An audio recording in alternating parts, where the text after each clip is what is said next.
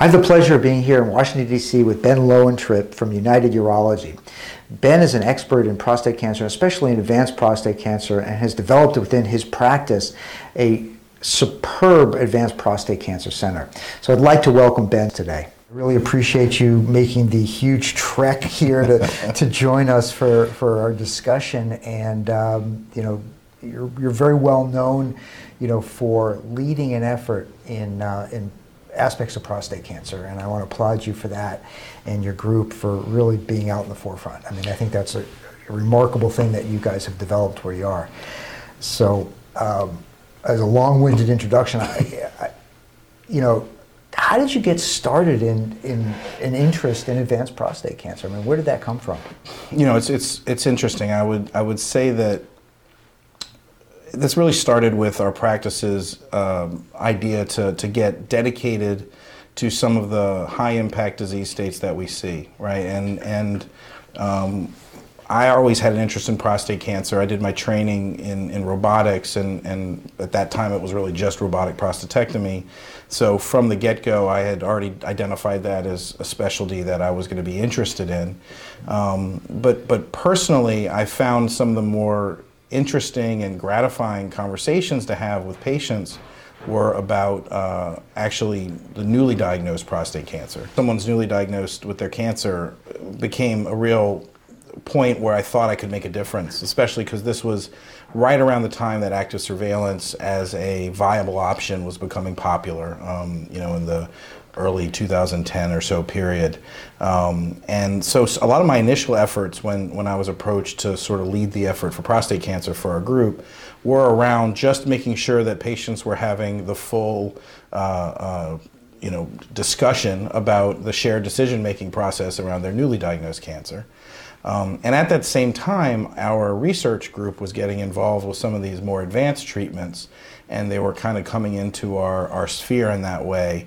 Um, so that after a couple years, there were some real opportunities to say, okay, these are some, some really impressive things we can do for our patients.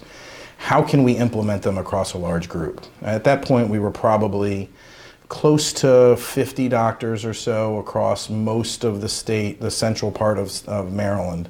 Um, and so, you know, there were there, there, we needed to come up with some creative solutions.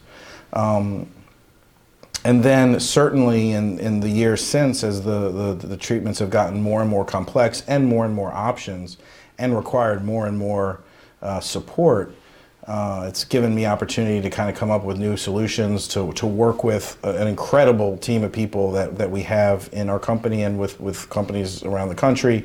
Um, but also, frankly, just to be a little bit creative with with how to do this. Um, I, I, don't think I've in, you know I don't think I've come up with anything independently. I've borrowed heavily from a lot of my colleagues who had a piece here, a piece there, and tried to say, okay, I can see how this would work for us. You know, I don't think this is formulaic where one thing's going to work for everyone, and I'm learning that you know every day when I talk to people. But I do think there's some very you know core core concepts about what can what can be based to, to do this well.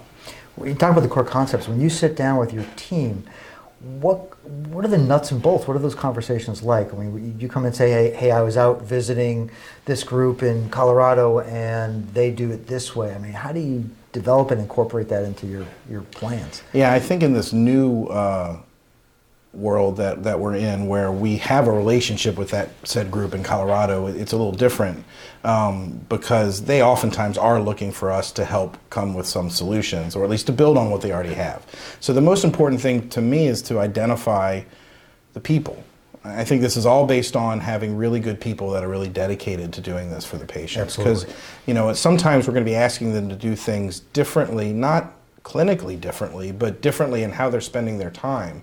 You know, they may be spending their time working on data mining instead of on, um, you know, before where they were involved with an infusion therapy. If it's a nurse that's now helping with that aspect of it, um, but it's but it's they quickly realize how gratifying it is if you can identify a few patients to then get on those therapies uh, that otherwise may have been lost or, or delayed in their recognition. So I think, you know, first is finding the people both clinical and non-clinical to, to do it. And that includes physicians that want to be want to really mm-hmm. champion this for their group. It doesn't mean that this has to become the you know the, the core of their practice, but it means that they they sort of become the, the, the go-to person and can help work it across their group or go-to people. It's not necessarily one person. Um, so being somewhat uh, adaptable to, to, to fit into a system is, is, is really what I'm doing now. But as far as learning, I mean, I think we, we have opportunities to visit with a lot of our colleagues. Um, I mean, I went into a number of practices early on, whether it was to give promotional talks or to um, uh, uh, to actually go specifically to see a certain part of their practice, um, where you know, for instance, the first step really was bone health. Um, and we went to one of our neighboring practices just across the state line in, in, Lancaster, Pennsylvania, and learned from them. And they had a great model to do that. Now, we took that model and we built on it to incorporate not just bone health, but also all of the monitoring and maintenance that's required for a lot of these advanced therapies as they were coming along. But it all started with that idea that, okay, I see how you can, you know, taking these patients out of the, the, the regular grind of a, of a busy urologist practice um, and putting them into a focused clinic is really beneficial for the, the patient and the, the practice. And the providers pretty quickly realize that, hey, they're, they're still going to see their patients, um, but their patients are getting a little different level of care, um, and, and that we're able to, to identify when they really need things. Yeah. In our practice, some of the drawbacks or some of the, the criticisms from the doctors within the practice were um, I don't want to give up my patient, yeah. or my patient doesn't want to see a different doctor. Um, I'm sure you've struggled with that somewhat, but what have you seen in, in, in your practice the, along those lines? And and make no mistake about it, I still get that all the time, mm-hmm. right? I mean, I think you know it's a natural thing. We have a very personal connection with our patients oftentimes these are patients that have been in our practice for years, especially if we did their primary therapy. So the idea of, of someone coming in and saying, now you've reached this point, we're just going to take them out of your practice, that would be really bad. But that's how we sort of had to get, I think, a little bit more creative, and it really led to some good things. Because initially, we really did have all these patients funneling in to one or two providers um, and, and settings. And, and, you know, we have a, not a huge geography, but a pretty big geography. And um, patients, you know, would do it because patients will go anywhere if they believe they're getting a, a higher level of care. But um, it was, I think, leading to to hurdles in getting the patients into the clinics. You know, if they're not um, more easily accessible. Um, but also if the doctor felt like they were giving up that patient, right? Mm-hmm. So, um, one of the things is by utilizing our advanced practice providers in all of our offices, and we don't really have a hub and, and spoke kind of, of practice, but we do have um, certain services more in certain offices. But this is now in, in basically every office, we have advanced prostate cancer clinics. So, our, our APPs travel so the patients don't have to. And what mm-hmm. that means to the doctor in that office is they're still directly involved. They're there usually when the days that the APP is there so they can see the patient if the patient has a question for them. And I think what, what everyone quickly sort of realizes is the patient's experience is as good or better. And the, the doctors can be busy doing a lot of things. you know, there's a lot going on. Where none of us are, are you know, we're, we're in a definitely a needed specialty. So you think you're going to miss those those patient encounters, you know, maybe on a on a productivity standpoint, but really there's there's you know a lot that we could be doing for even more patients when we kind of right. free up those t- time. It, it, just takes a lot of time, and, and you and, and you struck on it. You can't get a quality visit for what the patient needs, because these are very complicated patients, in a 10 or 15 minute office visit. You miss too much. So I think it's, you know, applaud the effort because that was always a struggle is balancing the guy that sent, the doc that sent them to you with what the patient's needs are, and, and they are much more advanced than what we can offer in a regular, just fit them into our, my schedule. Of course. I want to get a little bit specific on you now. Um, you talk somewhat about treatments and sequencing, and that's always that's the no one knows the right answer to that. And uh, how do you guys sequencing? What was your basic decision in, in a, a, quick, you know, way? And how's it going? It's a it's a great point, and I would say that that getting to one of your points earlier about some of the resistance you can see from some of the partners. I, I wanted to, to create as little resistance as possible Um, so one thing that I've never done is create a strict protocol. Um, you know, I don't pick which drug goes first or second with similar acting drugs. Mm-hmm. Um, I'm not going to, you know, tell pay, tell people they shouldn't treat with one and should treat with the other. Um, I think there are certain treatments, though. I think the, the fundamental principle behind sequencing for me is giving every patient the opportunity to get the benefit of each drug. So there are certain therapies that have a narrower window. Um, and I think the two most obvious ones are uh, sip-T mm-hmm. uh, uh, or Provenge and uh, radium 223 or Xofigo. Um, and so, ident- so the way that we have built this is, you know, and I always struggle to say that to, to my partners, this isn't a, a Provenge program. Um, when we talk about our advanced prostate cancer program. But oftentimes that has been what the first therapy is because they're asymptomatic, mm-hmm. they're just being identified as progressing, and you know the, the certainly the guidelines promote it as a, a first line therapy and it's a it's a it's a know, long acting too so and and the concept is yeah with yeah. all the questions and frustrations about how you do monitor them you get it on board and then you kind of just forget about it right, right? So, so yeah, it's working behind the scenes. Yeah and it's and it's and it's you know and the patients love the the narrative behind it right? The idea of building up their system to better fight the cancer. You know it's what we all want from a cancer Did you show them that cartoon? They have um, a great no so cartoon yeah I, the, we have the the mechanism of action, action cartoon yeah. absolutely and and um, uh, they they have some they have some really interesting stuff that I think patients do just gravitate to both the messaging and the and the visuals. So I, yeah, I mean I, I, so I think that's a it's a good way to bring it in. It's interesting, you know, anecdotally because of the, I'll just say challenge that that the um, the, the the reputation of sip-T seems to have with a bunch with a lot of medical oncologists. It's also helped in our efforts to show the patients the value of why they want to stay with us as a practice. Um, and it's not about a competition between us and the medical oncologist, but we fully recognize that if we do believe we can do a good job for these patients, we want to keep them in house or at least see us as one of their main resources. And we find that often if they go to medical oncology, especially early, they just never come back. Right. Um, and and if and when we see them later, I can often see things that I might have done a little bit differently. I'm not saying that it's always better, but you know the, the guidelines allow for some variability in, in care.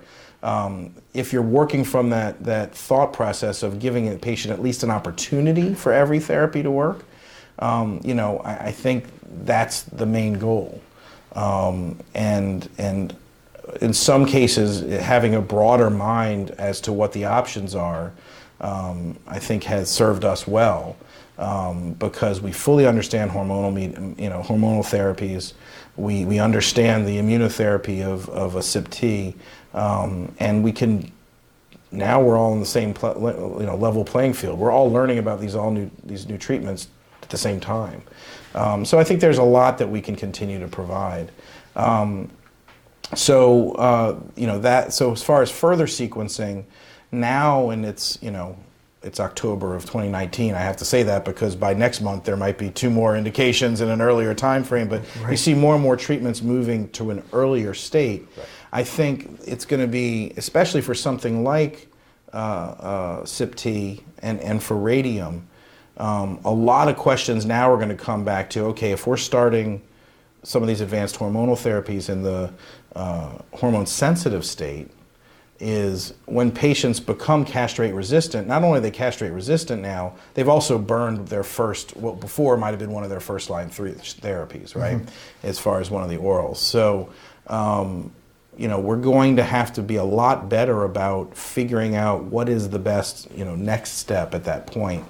Uh, and and I think that's where there's already been a lot of work going on, but there continues to be a lot of going to be a lot of discussion about that. Okay, now we're getting you talk about the new therapies, and you know we're on the verge from the information that came out with the PROfound study and mm-hmm. things like that, moving on to what now is indicated very late in therapy. Uh, we're talking specifically about the PARP inhibitors, and um, with that comes the whole open box of germline and genomic testing. Um, and it's complicated. you know, you stated even today at your, your talk about the there's so many different guidelines that talk about different things. How do you guys in, in your I know it's part of your your clinic. Um, how do you interpret that and, and who delivers the message and, and, and how do you proceed from there to what they get or what potential treatments are going to be out there? Yeah, I think I think we've sort of started to work backwards on this. Um, if we if we had all the recommendations that we have now when we started looking into this, maybe a year and a half, two years ago, we might have done it a little bit differently, um, because it was it was not as challenging to dev- to incorporate uh, germline testing in the advanced prostate cancer patients um, that had metastatic disease because we knew there was this potential for a real treatment option for them. And, so I, and did you guys were you working with the trials on those? so we've been involved with some trials. Not we were not on on well we actually were on that trial, but just it was a difficult. Uh, all these trials are somewhat difficult to find those patients, right? Sure. So, um, but uh, we've been involved certainly, in, in you know early on, and kind of been aware and, and trying to be uh, proactive on this. Um, but identifying those patients that are going to benefit from their next therapy. I mean, you know, the, the benefit of, of germline testing is once you get it, it's not going to change. So, um, having that information, having it at the ready, and being prepared with it, I think is a part. And so we have incorporated it into our regular workings of our APC clinics for those patients with metastatic disease. Getting to some of the more complex discussions in patients earlier, uh, based on the risk to their family or potentially their underlying risk of their cancer that may not appear to be more aggressive based on family history, that's something we're still working on. And I think it, takes a little bit more work on that end. Um, but it, it's for the patients, once you establish these advanced prostate cancer clinics, it's actually pretty easy to say, okay, you know, we, we base most of progression on uh, imaging progression or clinical progression, not necessarily uh, just PSA. So if you see the PSA starting to creep up, that's a time to make sure you've gotten all the ducks in a row to know what's going to come next.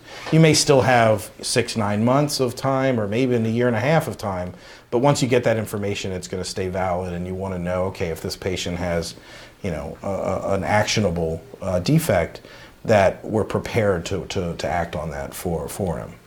You talk about the, you know, working some of this discussions earlier in, you know, pre-metastatic, uh, hormone sensitive, or, or even, let's go even closer to diagnosis. Um, what's the, the buy-in or the understanding of the guys in your practice when you go out and talk to them about things like this, like you, you know, you, you stated germline testing, it doesn't change. You know, they're born with it. So what how do your doctors see this as value to for potential treatments or, or prognosis down the line of what they're going to do? Because that's not where you're involved day to day with these guys. You're much later in the food chain. Yeah, um, you're, you're right. I mean, I think the, the once again, you start from a, maybe a little bit of a different premise. Uh, patients desperately want to know this, right? You know, I think if we could tell them that there's an underlying issue that might affect their family or might affect their, you know, might suggest that their cancer is worse than we think, then then they want to know it. They probably want to know it disproportionately to what actionable things we may find because it's not that common. But you know, I think ask they're not going to be difficult to ask the question about a more in-depth family history, which is really all we're talking about for the most part for those patients. I think the challenge has been what you said, which is which is translating that value to the providers, um, and and you know, is it worth the time or effort it may take? So, you know, I've been working on ways to, to make that effort less heavy and, and giving patients questionnaires. I think, frankly, it's not something most men are prepared to give a detailed family history. They don't know the age that Aunt Sally was when she had her breast Right. cancer. Well, you know, yeah so I think they don't, they don't even know their own Gleason score let alone their uncle that died from prostate Correct. cancer 20 years ago Correct. So I think when you introduce some of those other factors that are that the complex, complicating factors that are needed to get uh, to get a, a patient sort of indicated for these ther- for these testing, um, it's it's you know I think it, it begs for a little bit of help, and I think that's one of the things that we can provide for a group is give them that help. And and it may be as simple as just a sheet of paper questionnaire for the patient to take home which is kind of what we're working on now or an online solution um, you know that that uh, we're working on. So I think the um, those types of efforts will lead to a better risk stratification for our patients and their families, and that's that's a part of what we do. Um, it's a it's a bigger it's a harder thing to educate my partners on though by far, right? I mean, I think Well, it's not something they're comfortable with because they don't know what to do with the answers. Yeah, and I think, um, you know, I, I do think that that question is getting a little bit easier to answer, right? Because in the end, for the most part, we're not being asked to do anything with the answers other than talk to the patient, right? Um, I I think that understanding that getting this test does not then require us to be effectively genetic counselors for the patient for the rest of their lives and for their whole family. I mean, I think that was came with a little bit of initial experience, but it, it only takes a couple of patients to come with you that turn that are positive. You know, I mean, my, my initial experience in this was a patient that was a younger patient, really worried about the side effects of, of of any kind of treatment, but had you know low volume three plus four disease um, who came in to see one of his, he went on active surveillance, came in to see me about nine months into that and said, oh yeah, here's the, here's my sister's, you know, uh, genetic test that she had done, you know, when she had her breast cancer. And he was, you know, she was uh, like five years younger than he was, and he was only in his early 50s. Um, does this matter? You know, and, and I realized, yeah, that does matter. I don't want to be watching you with your Gleason 7 disease and, and now a high family risk. And then we got him tested first and he was positive. That made the, the clear choice that he went on to treatment. And he had slightly more aggressive disease. Thank knockwood, he seems to be doing really well. But, you know, it was the right thing to do. And I had another patient with a personal history of breast cancer come in. Um, yeah, you don't see who, that very often. Yeah, it was a it was a, a gentleman who had you know and and I mean, and also was positive. So I mean, these it doesn't take a, in that many cases for you to realize that this is happening. Obviously, the second one's a little bit more rare, but mm-hmm. I mean the the the patients that we're seeing every day, even if it's 8, 10, 15 percent of them, um, you know, it, it it's a significant number. That, that, that adds up very quickly. I know when, when guys talk about this and they say, well, the numbers are relatively low, and then you look at it more in comparison with the breast cancer people, actually more men with prostate cancer have a genetic defect than women, but we've heard for 25 hmm. years about the breast cancer genes in women, and now it's you know more you know they're saying oh gee it's more prevalent in men, and that's kind of eye opening when you look at it that way, because we've heard about this for so long, and I think part of it's like the you know more recently the Angel- Angelina Jolie effect or something, and you know, God forbid we have to have a celebrity to come out and say he was positive for breast, you know, for BRCA genes or something like that. But yeah, if we ever might got, take that though, I, I think if we ever got to the point of prophylactic treatment, that would be that would be a big a big shift. I don't think we're even thinking about that anytime mm. soon. And I, but I think there are going to be some patients where their family histories are so revealing, and then and then they have a marker to back that up um, that you know we're we're going to be watching them so closely, and you know through additional methodologies like you know next generation imaging or even just MRI and fusion and all the different things we have now. You know, we may be much more aggressive in looking for those patients to be able to, to, to identify them you know, if they're if they're really flagged early on. Right. Um, the way we follow them may change. Um, but right now, I mean, it is still it is the. So you asked about the value you know, value depends on your perspective, mm-hmm. and um, I, I, do think that that spending the effort to make this happen, uh, you know, we prioritize, right? Mm-hmm. We started with the advanced prostate cancer patients. We're now moving towards the newly diagnosed ones for these issues. Um, the, the sense of urgency um, was certainly very high with those metastatic patients. Uh, but now we're starting to realize that okay, we need to do better, you know, for these others as well. Right, because hey, like I said, we've got the newly diagnosed, and then the next step would be the at-risk patients that don't even have disease, the unaffected patients, and that's where you know it's probably slowly but heading that way. But again, there's no sense of urgency in them because they haven't been diagnosed, and and the penetrance of of cancer, of prostate cancer in men that have disease is not as high as, which is why I think nobody's really talking about prophylactic Right. No, of course not. Of yeah, course not. But, I, but, you know, we're in the beginning. Where do you think it's going? Yeah, I mean, the question is, is you have a family that has, you know, a long history and they have a BRCA2 mutation and they're, you know, and now you have the, the 44 year old who says, I'm done having kids and, and I'm really, can't, I lose sleep at night because of this.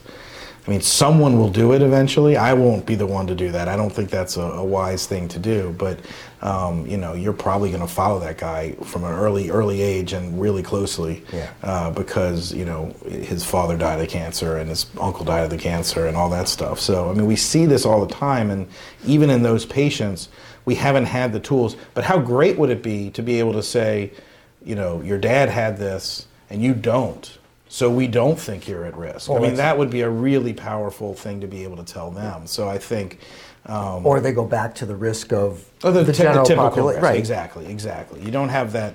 We don't think you have that risk of that deadly disease that probably is what killed your father or is killing, you know, or your uncle or whatever. So I think those are those are the we're headed there. I, I, I think you're right. And I want to thank you so much for taking your time to, to speak with me today and, and go over all this. And I also want to thank you for saying that your guy that was 50 ish years old was young because that's me and I'm feeling much better about myself right now. So I really want to thank you a lot. And, uh, Thanks so much, And, and keep doing what you're doing. I think your, your efforts are phenomenal and I hope that other people follow your lead. Well, thank you very much. I appreciate doing this. This is fun.